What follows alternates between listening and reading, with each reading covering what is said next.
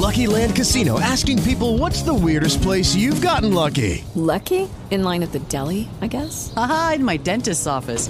More than once, actually. Do I have to say? Yes, you do. In the car before my kids' PTA meeting. Really? Yes. Excuse me, what's the weirdest place you've gotten lucky? I never win and tell. Well, there you have it. You can get lucky anywhere playing at LuckyLandSlots.com. Play for free right now. Are you feeling lucky? No purchase necessary. Void where prohibited by law. 18 plus. Terms and conditions apply. See website for details. Good afternoon, New York, and the rest of our listeners around the globe. My name is June Stoyer, and I'm the host of the Organic View Radio Show. Our podcast is available on iTunes, Zune, and you can also visit our website at www.theorganicview.com. If you have any questions for our guests, there are many ways you can contact the show. You can post a question on our wall on Facebook, Skype us, send us a tweet on Twitter to at The Organic View, or you can contact me directly at June Stoyer. If you'd like to be on the show or would like to find out about sponsorship opportunities, please contact us at questions at theorganicview.com. Today's topic is learning how to make your own pet food. Most conscious consumers know better than to buy processed foods for themselves, much less for their pets. Especially with the pet food industry being a $53 billion unregulated industry, more and more pet parents are opting to make their own pet food because of the issues with pet food recalls and incorporation of euthanized animals in the pet foods that are available on the market. However, making your own pet food is not as easy as one may think. There are certain foods that you cannot feed your pets, and making your own pet food doesn't always guarantee that your finicky feline or a canine will actually eat it. In addition, the meals must be nutritionally balanced, which is often a huge problem for many pet owners, especially if they are not given proper guidance by someone who has been trained in pet nutrition. Susan Thixton, founder of Truth About Pet Food, is a world renowned authority on pet food, and she decided to create an actual cookbook in conjunction with Dr. Cathy Alinovi, who's a doctor of veterinary medicine. Their best selling book, Dinner PAWsible, which was recently released, has been eagerly anticipated by so many pet parents around the globe. Susan has been on the show several times to talk about some very, very important issues in regards to pet food. And let me tell you, folks, our audience has been really waiting a very long time for this book finally to, to arrive. So I'd like to welcome both ladies to the show. And today we're going to be talking about not only how you can make your own pet food that is completely balanced and nutritious, but also some great tips and ideas, if, especially if you do have a finicky dog or cat. So I would like to welcome to the show Susan Thixton and Dr. Cathy Alinovi. Good afternoon, ladies. Hi, thank you. Thanks for having us on. Just so that our audience is familiar with each of you, I would ask that when you respond to any of the questions, if you could just say your name so people can be able to identify who is giving the expert information. Susan, many people love you, but for new people that are just tuning in today, can you tell our audience about yourself and why you founded Truth About Pet Food? Well, I'm I'm dubbed the Caped Crusader of safe pet food um, because my website truthaboutpetfood.com works to educate pet owners. To the regulations are very difficult. You walk into a pet shop, there's thousands of products. Seven dollar bag of pet food looks exactly the same as the fifty dollar, and pet owners are at a loss to determine what the differences are. So that's what the website does oftentimes I do get uh, recall notices from the manufacturer, which means that I'll get the information out there to the public before the FDA even gets it out there. So um, Sounds while like lots the of pet right owners there. might like the website, there's lots of manufacturers that that maybe don't. but that's okay. I had, I had a joke around because when you're working with cats and dogs, you know that you're talking to somebody who's really devoted, especially if they're surrounded by their four-legged friends. And, and Dr. They seem Cathy, to know when you're on on doing a radio interview as well too. they they seem to instinctively know that. And let's get on the air too. So yeah. And well, okay, especially I'm Dr. Cathy. Yeah, Dr. Cathy with uh she she has a very very busy practice and you can Dr. Cathy, can you talk about your practice and uh how you came to work with Susan? Oh wow, that's a great question. Um, you know, I, I graduated vet school ten years ago, and like most of us, we thought we were going to save the world. And I get out in the world, and there was a whole lot I couldn't save, and it was very frustrating. And so I went through this circuitous path and ended up discovering, actually, on my own lady dog who had had food allergies for years, that it was the prescription food that I was feeding her for her allergies that was actually making her allergies. And um took a deep breath and started feeding people food not really having good information about it yet. And in 3 days my lady dog stopped itching and stopped shedding and then shortly after that I had a client with um several cats who got sick and the way that we traced everything back we knew it was from the food um, and so because I didn't know what to do, um, a mutual friend of Susan and mine connected us with each other. And since then, Susan and I just started talking about food and both learning so much. And it has done so much for my practice. Um, so now people come in and they know they're going to get the food talk. the first thing I do. What do you eat? What do you feed? What are you giving your dog? Um, what are you giving your cat? And they tell me, and they come in expecting that they're going to have the conversation, and it has really revolutionized my practice. June, something really significant, I think, uh, statistics for Dr. Cathy is 80% of what comes in her clinic she can fix through nutrition. Yep. That's just amazing. Yes, and I tell people all the time, and this is Cathy. um, I tell people all the time, spend the money on the food, then you don't have to spend it on me. Now, I have to make a comment about just making your own pet food, and I've been mortified at some of the things that I've seen out there in the public. I taught culinary arts for 12 years, and mostly, um, well, mostly culinary classes, but some uh, horticultural classes. And actually, when the pet food recalls took place, with all the food being recalled, especially the stuff that was manufactured in China, I decided to share the recipes that I would make for. Um, I had a dog named Samantha who was a Roddy Pit, and I shared some of my recipes as well as some others that were given to me by uh, friends that um, worked as either uh, uh, veterinarians uh, or just people who uh, provided um, just different services for animals. And uh, I also uh, had a lot of great um, advisement from Dr. Harvey, who uh, has uh, drharveys.com, and um, he's always a great resource for anybody.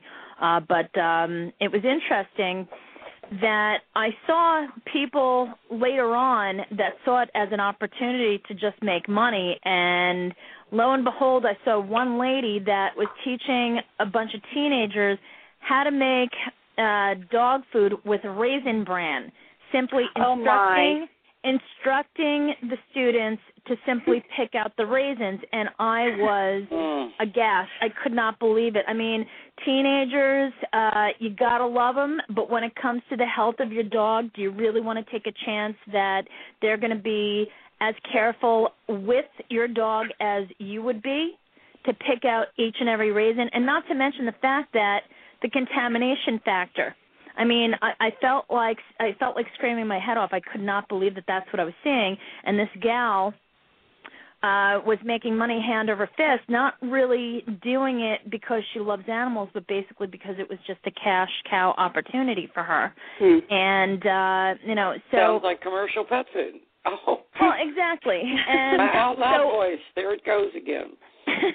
so, folks, uh, when you're out and about, if you see any classes, find out about the people that are teaching the program and find out what their background is because you really have to have a very vast knowledge in nutrition, especially pet nutrition, if you're going to teach classes. And unfortunately, because it's unregulated, it's not like there's any type of certification or so on and so forth. But the thing is, is that when you are speaking to someone who has the knowledge, such as Susan Thixton and uh, Dr. Cathy, they both have the right type of knowledge that is needed in order to teach these types of classes. And in essence, that's why their book uh, is so incredibly important because it is such a key resource for anyone who's out there who is fed up of uh, you know, trying to find a solution when it comes to their pet's health.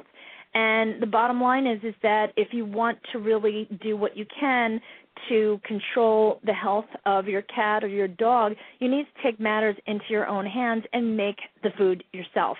There's no ifs, ands, or buts. I mean, the fact of the matter is, if you were to lose your dog or your cat, you would be devastated I mean, a dog or a cat is not just an animal, it's a family member, it's a part of your life. And people out there understand that. I mean, I know more people that love their pets than love their own family. it's just amazing. And so you have to think about that. And actually, on Facebook, there was a gal who asked me a question, and she said, Well, you know, is it more economical to make your own food? So, um, you know, Dr. Cathy, I'd like you to answer that question. That's an awesome question. And Susan and I, when we were preparing the recipes, we thought at the very end, oh, we better figure that out. And sure enough, it costs less to use grocery store, human grade, balanced food than it does to go to the grocery store and buy average pet food, be it canned or dry, and definitely less expensive than the higher quality foods. We we were tickled to death. We thought that was just the greatest thing ever.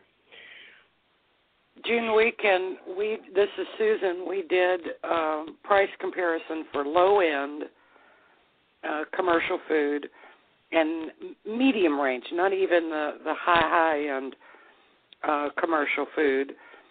Uh, for our recipe of the chicken noodle roni dog food, it costs the ingredients cost about a dollar forty one for one day, okay, which is two meals. For uh, commercial canned food, it can run low end five dollars a day for the same meal, same size dog, up to ten dollars a day. And ours was a dollar forty one. Wow, that so is... that's significantly cheaper. Now there are good, you know, on the commercial end of it, there are good commercial foods out there. The problem is finding them. You know, and at least with our recipes, and and I believe in them a lot more than least, but at least with our recipes, when you make them, you know every single time you make them the quality of those ingredients and exactly what's in there because you've got all the the, the food. The same type of food you feed anybody else in your family. It's yeah, I mean, when you look at the foods that are on the market, people think that oh, you know something if it's on sale or or I love when people shop in the clearance section of the supermarket where the cans are oh. dented or the cans are ripped. Or not, I mean not ripped, uh the the bags are ripped rather. And the thing is is that you don't buy dented cans for yourself because there is tremendous risk there uh, as far as bacteria. Um, and I'm actually licensed by uh, the Department of Health in New York City for food safety and food handling. So yeah, I am an authority on it. Uh, it's it's not advised that you buy these for yourself. So why would you buy them for for your cat or your dog? And when you're buying a bag that has been ripped, and it's either just um, ca- uh, carelessly uh, taped together or whatever they do to it. Sometimes they'll staple it together. You don't know what food has been exposed and what it has been exposed. Yeah. Uh, as far as it might have been exposed to, say, uh, detergent or any of the chemicals that are on the floor. Maybe maybe the food spilled out on the floor and they just shoved it back in the bag and you're buying it thinking that you got the bargain in the day. Yeah. And the bottom line is, is that if your dog or cat eats that, you don't know what is what they're feeling because it's not as though they can speak to you and say, "Hey, you know, uh this stuff tastes like uh Tide detergent." Uh they don't have that capacity. But just because they don't speak the same language that you do doesn't mean that you don't have to be concerned. So, you know, stop being cheap and think about what it is that you are putting in your pet's stomach because the bottom line is if you're not concerned, you will pay one way or the other. And the usual way is a trip to the vet. Now, uh, in most places, uh, I'm not too sure what the vet bills are just to walk through the door, but over by me, it's $350 as soon as you walk through the door. I remember taking a cat that was dumped at my doorstep. It had an abscess the size of a tangerine, and um I brought it to the vet to get to get the care that it needed. And lo and behold, just the walk through the door, I could not get over it. And lo and behold, by the time my visit was done, fifteen hundred dollar bill, and you know, in essence, I had adopted a new cat. And uh so, you know, be careful because whatever you do buy, if you're not careful, if you're just looking for a bargain, uh, then you know, for Pete's sake, take the time to make one of the simple recipes that are in their book. It's not very expensive, and you know the, the old story that oh, I don't like to cook, I can barely bo- boil water. That's a bunch of nonsense. The recipes are so easy to make, um, and especially with all the help that you have uh, with just learning the basics. Uh, Susan and Dr. Cathy uh, actually have a few videos out, if I'm not mistaken. That's one's correct. a funny video, and one's uh, just shows putting together two of the recipes. But um, yeah, it, this isn't rocket science. Now, I do know people that can't boil water, but it, we break it all down. We have provided all the the breakdown of how to do this.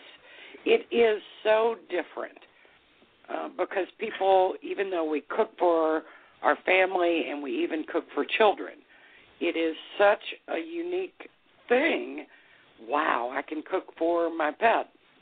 And people do have questions, and hopefully we answered them all in the book. I actually uh, received a comment from Help the Bees on uh, Twitter who wrote, um, I would like to own a dog again, and when I get one, I will make its own food, even biscuits rather than feed it prepared stuff. So thank you very much for the comment. Uh, yeah, most people feel the same way. Uh, people are becoming more and more aware of the fact that if you have an industry that's unregulated, how can you possibly purchase something consciously and not question, okay, well, what is it that I just paid for? It, it behooves me how people can spend money. You see people at the grocery store at checkout that will basically have conniptions if the cashier by accident overcharges them so much as five cents for an item that uh, is supposed to be on sale, but yet when it comes to their pet food, they want everything as cheap as possible, and it is just mind blowing. And it, People what, don't understand. They, uh, the, I mean, I have many followers, which I'm very grateful for on Truth About Pet Food, but that's just a small, tiny portion of the pet owners out there. I think it has a lot to do with the advertisement. If a pet is in it, um, then it's believable. It's like something with a small child in it too. So I don't know. It's it's just something that for years people don't question. And then they have a life altering experience where a pet food has killed their pet. Happened to me 19 years ago, and it is life altering. Um, then you go, what? And you learn more about this industry and the lack of regulations and uh, you know search out what you can do to keep your pet safe And it's interesting. You have people that are out there that especially want a purebred dog or for that matter, uh, you know, uh, same thing with cats, and they have such pride in the fact that they spend X number of dollars on a particular breed, and what do they feed them? They go through the drive-through, feed them some, feed them McNuggets from McDonald's or some other type of atrocious non-organic non-food. Uh, and that's a whole other story. Um, or actually, you could just check out the podcast archives. Uh, I'm sure that there's some rants on there about that. But uh, the bottom line is is that people spend so much money buying these animals only to feed them garbage. Why would you do that? Why would you bother? I mean, it just well, it's like Cathy. See, people don't they don't know. Yeah. And and you yeah. know they they just they don't realize. Um and I in most cases I don't think it's anybody doing it out of maliciousness at all. It's simply, oh my goodness, I had no idea. I never That's thought right. of that. Yeah, they they don't. It, it's it's sad of of how little is known. The the quality minded manufacturers out there, you don't see them on TV because they're spending money on quality ingredients. They they don't they can't afford to advertise. And the the safety advocates like myself, uh, we don't have money to get out there and let people know as well too. We do it by word of mouth. And and once people learn though and they see the differences in their pet's coat and how healthy they are and they don't have vet visits, uh, word of mouth is is making a huge difference. The education level of pet owners out there today is amazing. People are getting there, but the ones that that aren't doing it, they just don't know. They have no idea. It isn't malicious. They just don't know. And and with a comparison to fast food in humans, hmm. we all have done that. Okay, I'm guilty. My pets actually eat better than I do, and I'm guilty of going through the McDonald's drive-through. But I don't do it every single day, and that's the difference with pet food. Some pet foods are a, a direct uh, relation to fast food with humans. Okay, and imagine if you did that every single day. That uh, Super Size Me documentary of several years ago, the guy ate nothing but McDonald's for 30 days, and he gained like 30 pounds, and his cholesterol level skyrocketed. Uh, it, it even damaged his uh, sex life. Okay, it it does a lot of damage to do that. Took him two years to get back uh, his body weight prior to this filming this documentary. Now imagine a pet that does this day in day out every meal. So yeah, it's it's a lot, and the thing is, is that once again, the animals cannot speak up. That's Right. the big problem here. You have well, they do in a way because they try to steal people food off the counter, so they are speaking up. I had a, a journalist one time interview me. This is Susan, and uh, she didn't have a pet at the time. Did years ago. Really didn't know much about the the pet food industry. And about three fourths into our conversation, she went, "It's no wonder that they steal, try to steal food off the counter or off the table, because they're wanting real food." And and that was a very profound statement. Well, there are also people that seem to think that it's okay also to feed them just any old thing that they're eating because you know if they're eating something then it's okay. It's like uh, people that will give their dog beer or uh you know i- if you give your dog some type of a treat that uh you happen to enjoy there are many people out there that don't know that chocolate is toxic to dogs. You can't give chocolate to dogs. Um, you know, that's just one example. Uh, as I mentioned before, raisins. Raisins are another food item that kids love to eat, adults love to eat, but they're toxic to dogs. Um, Dr. Cathy, do you have um, a list that you could share with our audience as far as certain foods that people specifically need to keep their pets away from? Well, you hit two already. Um, what I tell people when they come in, I say no chocolate, no grapes, no raisins, um, no raw onions. Um, and so then I tell them that if you're going to have a whole plate of onion rings, we won't be sharing that with the dog or the cat. Um, and then I tell them if it's healthy for us, it's healthy for their dog or their cat. Um, you know, having I, I learned the same thing that you're talking about is that um, know, I tell people, okay, well, people food is better, and then they'd go home and have noodles and crackers and wonder why with the hot dogs their dog got sick. It's like, oh gosh, okay, let's talk about healthy people food, and and so it's a big education for not just pet food but also human food. Yeah, it, it's just unbelievable that people just are so mindless when it comes to uh thinking that they can feed their dog or cat anything just because they can eat it so everybody else should be able to eat it and the ignorance is just amazing but it's all the more reason why the work that the two of you are doing is so incredibly important because i think if more uh, pet parents understood what they can and cannot do. Because let's face it, the marketers are so cleverly encouraging people to buy their products. They are not educating them about nutrition. They are not educating them about anything because, once again, pet food is an unregulated industry, and basically, it's it's an industry in which any old garbage can be sold to the consumer and it's perfectly legal. Uh, ladies, we actually have someone that is uh, on the switchboard. Hello, caller from area code 305. Do you have a question? Hello, caller, area code 305. Are you there? Nope. I think I think we lost our caller. Okay. Well, sorry about that. I guess uh, they were hanging on for a little uh, too long, but uh, uh, in any event, um, June, on the advertising you were talking about uh, influencing people, there are new pet food commercials out there. I don't think they've hit the United States yet, but they've hit all through Europe.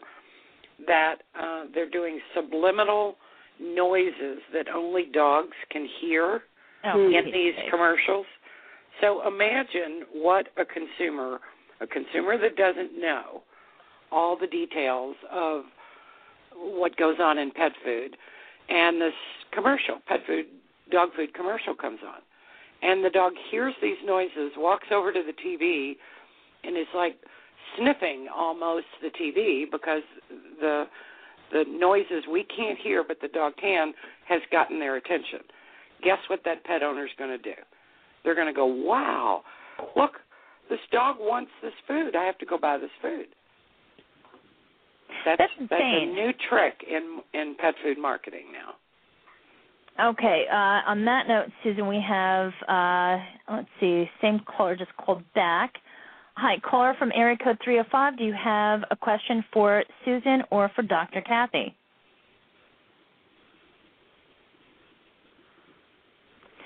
Okay, I don't think that they're able to get through. All right, we're going to take uh, the next call. Um, this is coming from area code, uh, let's see, area code 250. Caller from area code 250, do you have a question for Susan Thixton or Dr. Cathy? Hi, can you hear me? Yes, we Hello. can hear you loud and clear. You can. Okay. I really wanted to thank uh, Susan in particular. I'm actually starting a small, very small dog biscuit company. And over the months of doing research, Susan and, and her work and her site and, and reading the blogs and everything has really been an incredible inspiration. And so the, the cookbook is uh, is very interesting to me. I, I have to order it. But um, I do have a couple of questions because there's a few ingredients that didn't show up um, in Truth About Pet Food. Um, I really um, appreciated Susan's research on canola oil, for example. Uh, it was it was really enlightening. I've stopped using it for myself now as well. But there's a few other oils that I didn't see that I I just couldn't get some expert opinions about, even talking to my own vet and nutritionist. And one of them was olive oil. And and what Dr. Cathy might be better suited to answer. She's trained in veterinary food therapy. so tell us what what it is. You know, do you what what you want to know of olive oil? Well, is it is it a, a an ingredient that's flagged? Is it okay to use? Yeah, oh, this no, is Dr. Cathy. Yes, it's a very healthy um, source of fat, or you know, yeah, it's a source of fat, omega fatty acids. Um, but just like in human grade food, when you pick out a quality olive oil, you want to cold press, first press olive oil, uh, not you know an a later heat pressed olive oil. So yes, it's just as healthy for animals as it is for us. And that makes sense. Another thing about about oils because you, you need a little bit in a biscuit recipe, yeah. um, and that is I've, I've tried to read about salmon oil and flaxseed oil, but for what I have sort of an alert going off because they're not really supposed to be heated, and yet I see them in other people's dog food and dog biscuits sometimes. Okay, so flaxseed oil is a fabulous source of nutrition. Once, pretty much, once the flaxseed is ground, the oil immediately becomes volatile. Uh, right. So that it needs to be used right away. So, if you grind your flaxseed, immediately put it into your biscuit recipe. You're putting in much more wholesome ingredients in there than if you're putting in flaxseed that was ground last week. Yes, some nutrition level will be lost at every step along the way of the processing. It's the same in the human food. Um, you're, you're certainly still reaping the benefits from it, but it, yeah, flaxseed is definitely a volatile one. And but that, the oil. So that, go ahead. Sorry, the oil itself. I've read that Correct. that uh, the oils that have I think it is it lino, linoleic acid that's in salmon oil and flaxseed oils, and that it shouldn't be heated. Correct, because then you will lose some of the good properties and it will change the structure of the oils. And so those are nice to add at the end of cooking if you're going to cook. So that's probably what the other manufacturers are doing when they use it. Well, yes, when it's well manufactured, yes.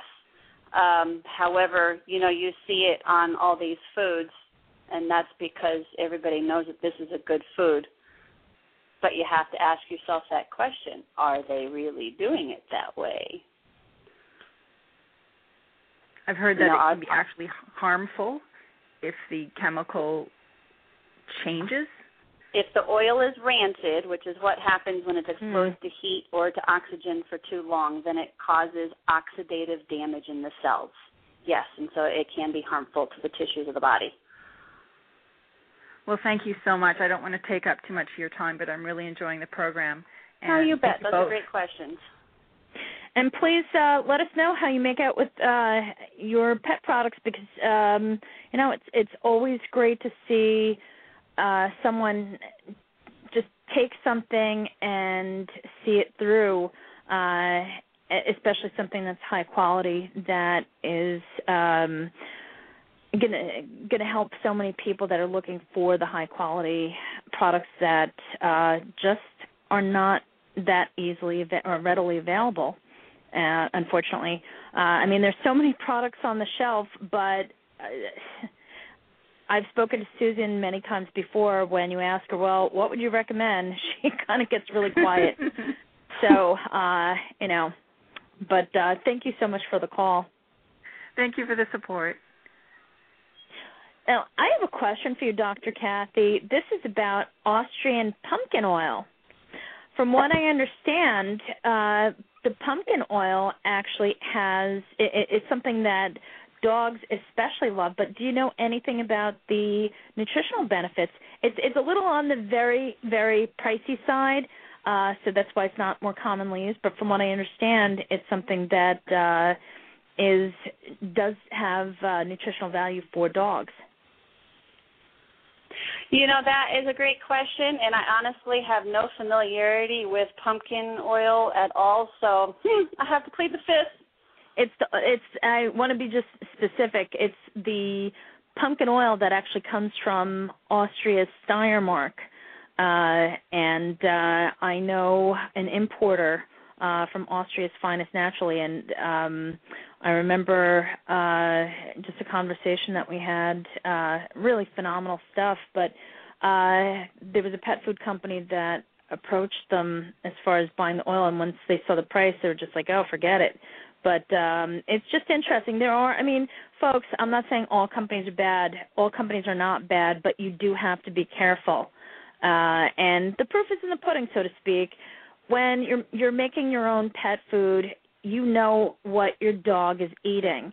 And uh the bottom line is is that if you're controlling what he or she eats then at least you have a better chance of your dog having a healthier life instead of constantly running to the vet. And as much as i'd love to uh live locally to dr cathy and see her all the time uh i know it's a big hassle to take any animal to the vet, especially they know where they're going, and uh, just the car ride alone for some people is often really difficult, especially since they'll whine, they will carry on. Uh, not every dog or cat is well behaved in the car, and for some people, it's it's really, you know, uh, quite a task. Uh, now, Dr. Cathy, let me ask you a question. If in regards to the canola oil issue, one of the issues that I have is the fact that um, most canola is genetically modified. Uh, now, when it comes to genetically modified anything, I won't consume them, and I would never give them to any of my animals. Uh, so, um, is there any type of initiatives that are going on to um, educate people about you know just paying attention to any of the foods that they're buying if they are going to make their own pet food and to use the certified organic uh, GMO free ingredients in whatever it is that they're going to prepare for their dog or cat. The same initiatives that suggest to people what they need to look for in their food are the exact same ones that will apply for the pet food. Unfortunately, in the pet food industry is a little bit behind human food for the, the healthy part of it. Mm. You know, the eat organic, eat healthy side for humans is a much better, bigger movement than it is in dogs and cats. And so when people are looking for information for their pets, they really need to look for the information from their dogs and cats. Um, searching through the human literature, but always keeping in mind the caveats of a few things that we need to avoid for dogs and cats for their health. I think I just started a riot by asking a question. I think you did.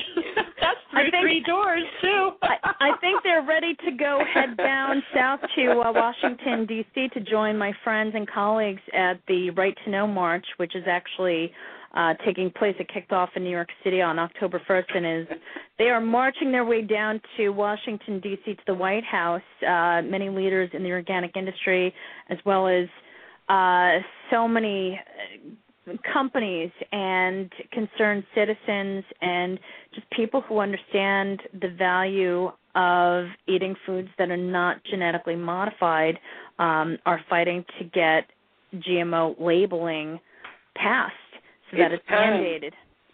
It's time. Yeah. and and apparently uh I guess uh all your friends in your office, Dr. Cathy, they I think they want to head down there too. Uh, uh they're ready. now just a couple of quick questions that may seem very basic, but these are questions that came in from our audience. Uh, one question is do I have to cook every day, and can I make recipes in advance and freeze them? Oh yeah, there's, yeah, there's that's great. Go ahead, Susan. There's instructions in the book about doubling, tripling, quadrupling recipes and you can freeze them.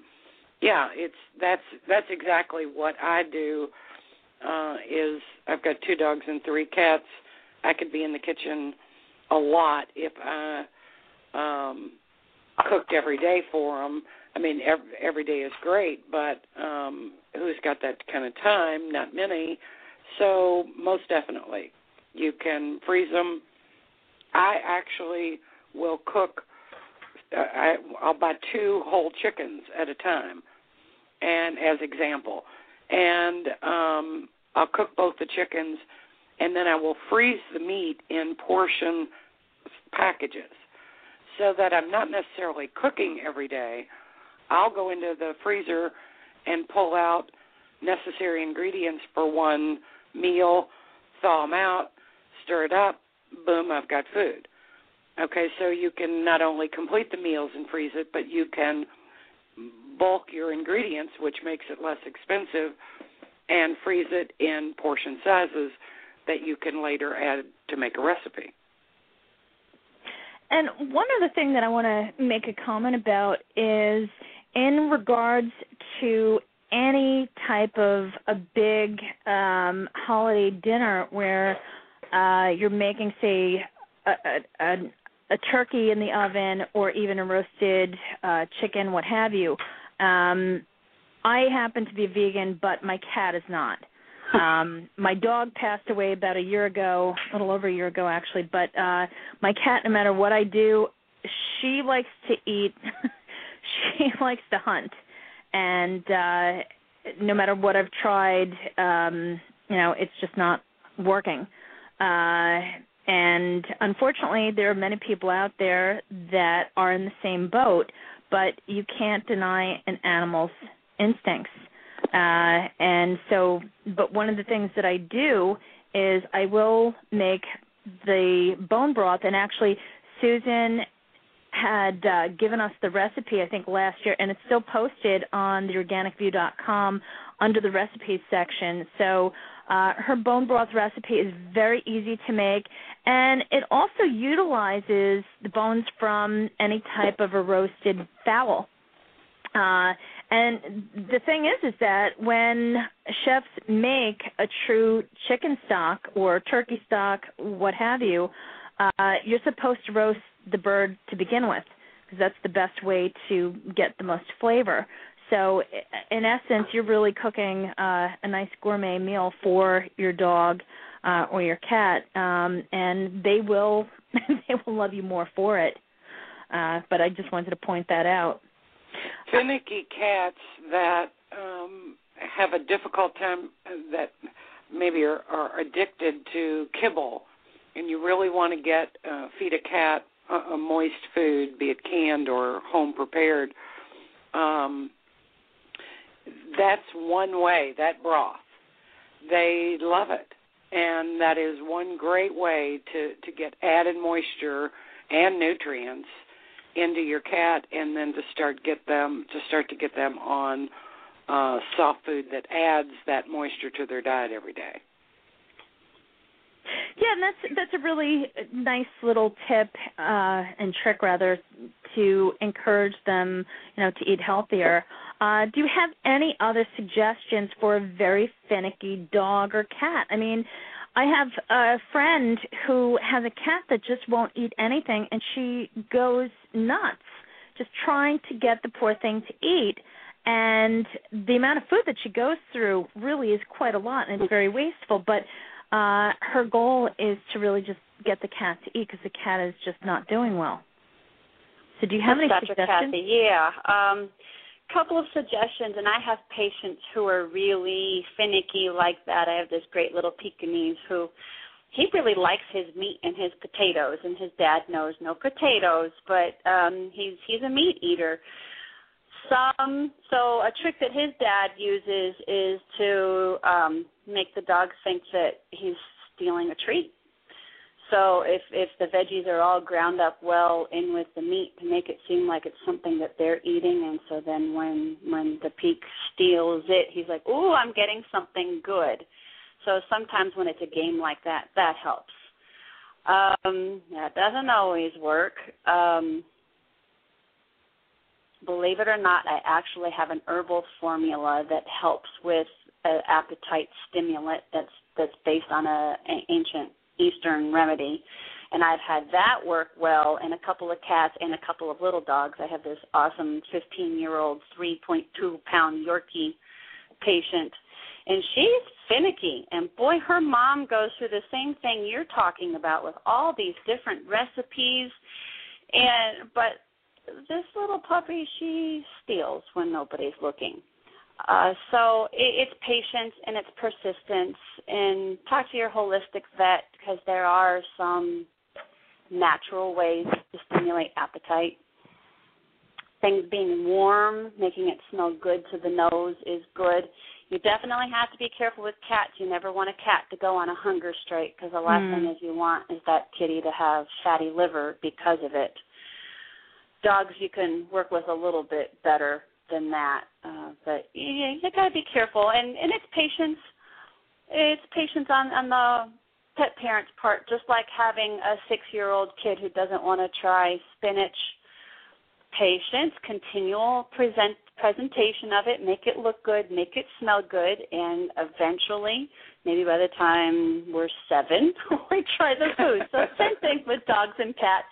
It's patience. I had a couple of cats that it took a year to get them to play my game with the real food instead of the dry food.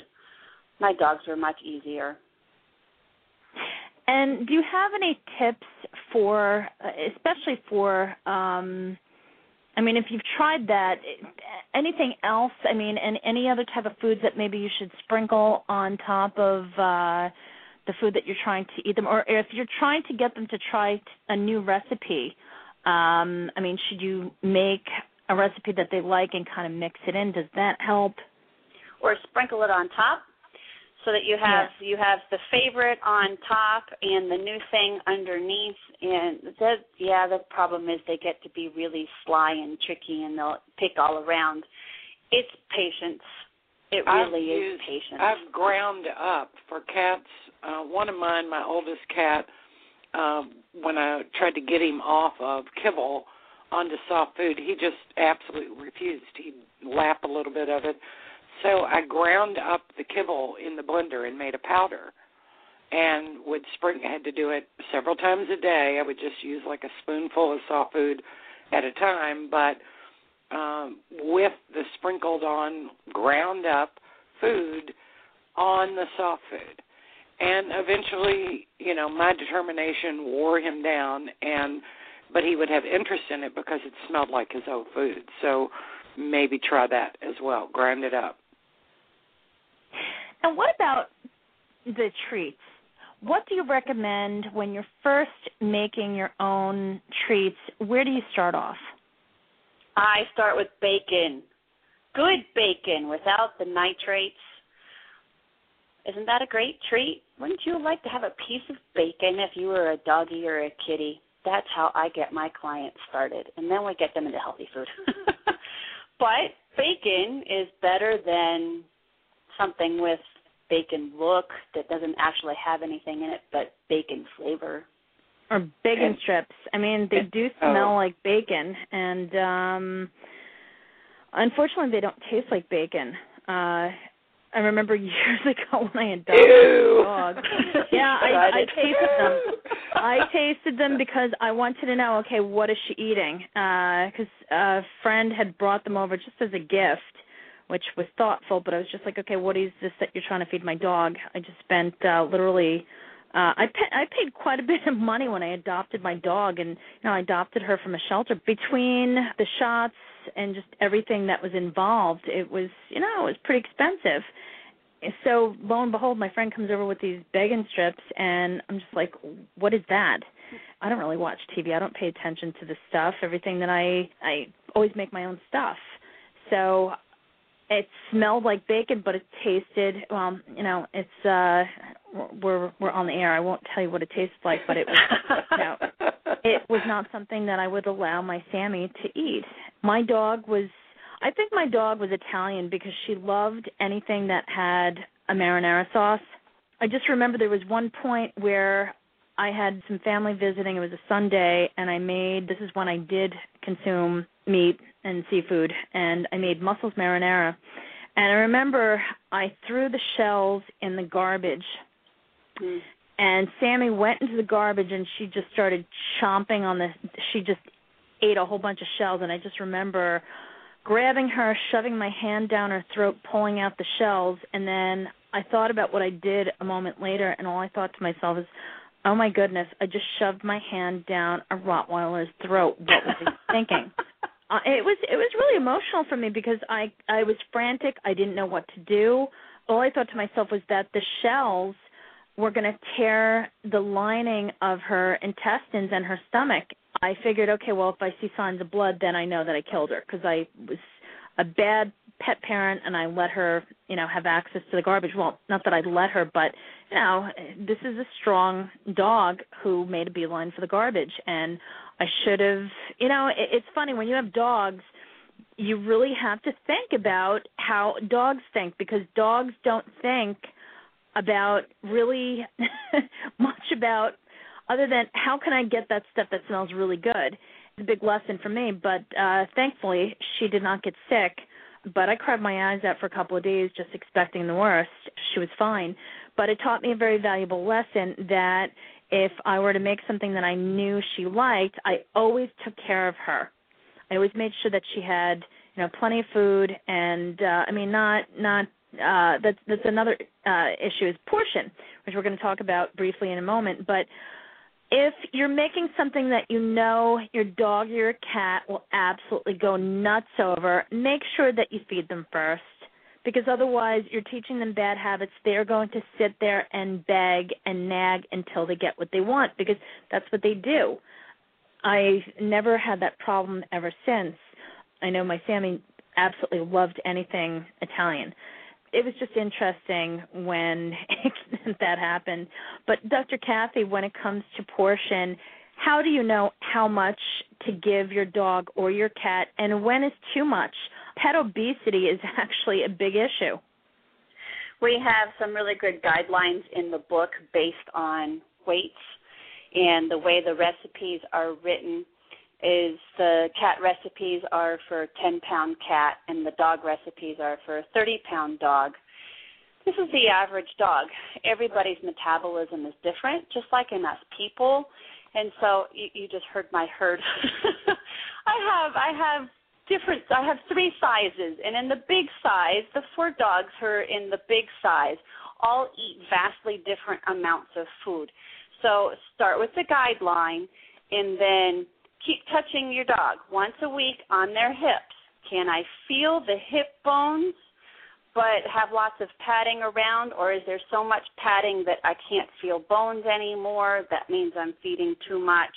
Versus, oh my, I can feel the details of everything here. I'm not feeding enough food. So I have one 40 pound dog who gets he eats a lot. He gets about a cup and a half of food twice a day where my older 50 pound dog gets two thirds of a cup twice a day, and it's a metabolism difference thing. And so start with our guidelines and then know that just like humans, I can eat one brownie and my husband can eat 20. Uh, mm. Uh, so we just have to just watch them and be careful. Now, a quick question from the audience. What do you do when you're traveling with your dog or your cat? I mean, uh, sometimes if you have a particular diet, it's not easy to find food when you're traveling. So, should you bring your own food? What should you do? Well, uh, I, I, in traveling, I would, unless you can freeze it, you know, and and make sure it stays frozen or refrigerated. I think probably you're going to have to go back to a quality commercial food uh, for things oh, this is Dr. Cathy. I, I do it a little bit differently uh, because I don't want to do that with my older girl when I travel and I take her with mm. me. I go to a restaurant, I have chicken and I have veggies and I have leftovers. And out comes the doggy bag that nobody makes anymore. I said, I want a doggy bag. And my lady dog gets the doggy bag. And that's how I do it. Um, and then for breakfast, I order room service. they thought it was for me, um, but those scrambled eggs are for my lady dog. that's how I do it. Um, it's not balanced like our recipes, and I think that's Susan's point. But I'm only gone for a day or two at a time when I take my lady Mm. dog with me, and, and so just like I can go a day or two without being balanced, so can Lady, and then we come home and it's balanced again. And everybody that's listening to that, I want everybody to realize this is Susan that that those words just came from a veterinarian. Okay, it is so, and a veterinarian trained in veterinary food therapy. The the hardest thing for all of us, and I went through this too, is is to wrap our brain around. We can give them a meal of scrambled eggs and they're not going to get immediately sick and die. yes, you need to balance their diet, but that can happen over time. It is the same way we eat, and actually the same way animals eat in the wild. Wild animals do not get a balanced meal every time they eat. Okay, they get some nutrition uh, from one kill or prey, they're going to get other nutrition a different time, and they eat seasonally. So that's that was so important what you just said, Cathy. It was wonderful, and I hope everybody really hears that.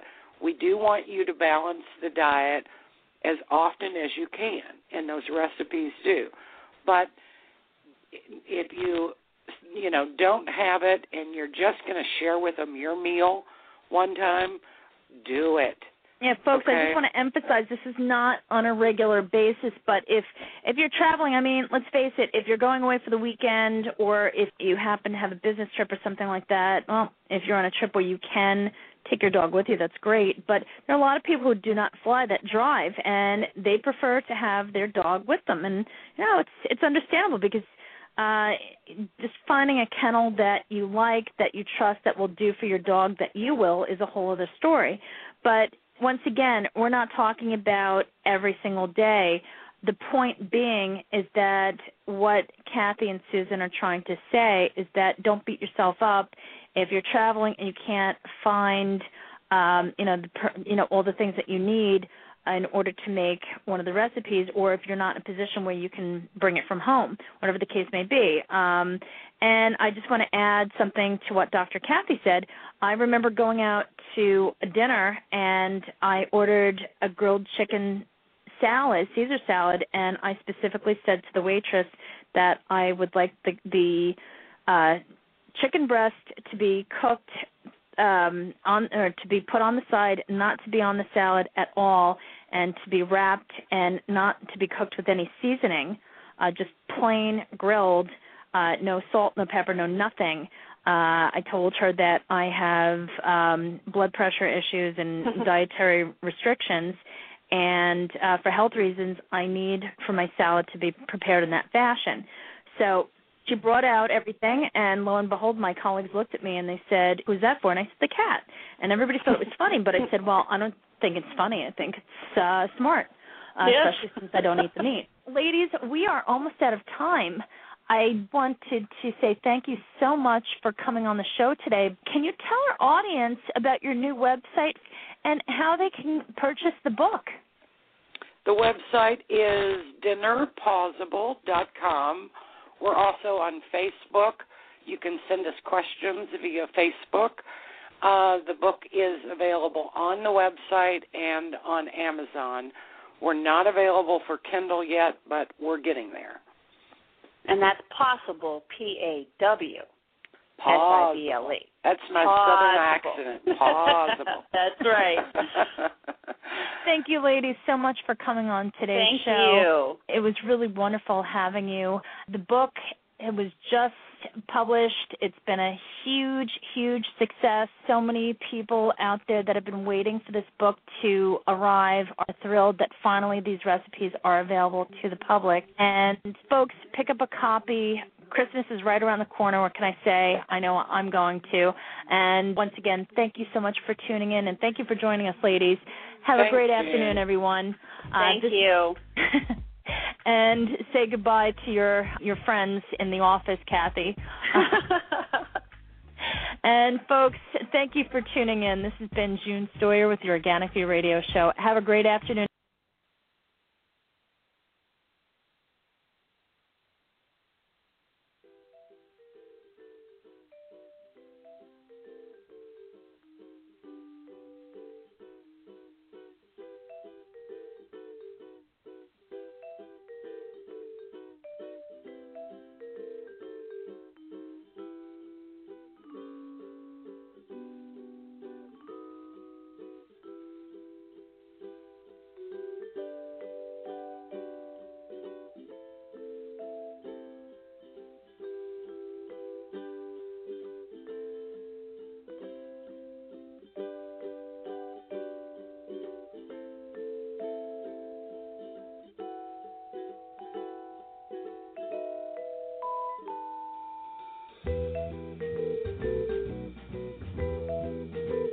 Hello, it is Ryan, and we could all use an extra bright spot in our day, couldn't we? Just to make up for things like sitting in traffic, doing the dishes, counting your steps, you know, all the mundane stuff. That is why I'm such a big fan of Chumba Casino. Chumba Casino has all your favorite social casino style games that you can play for free anytime, anywhere with daily bonuses. That should brighten your day a little.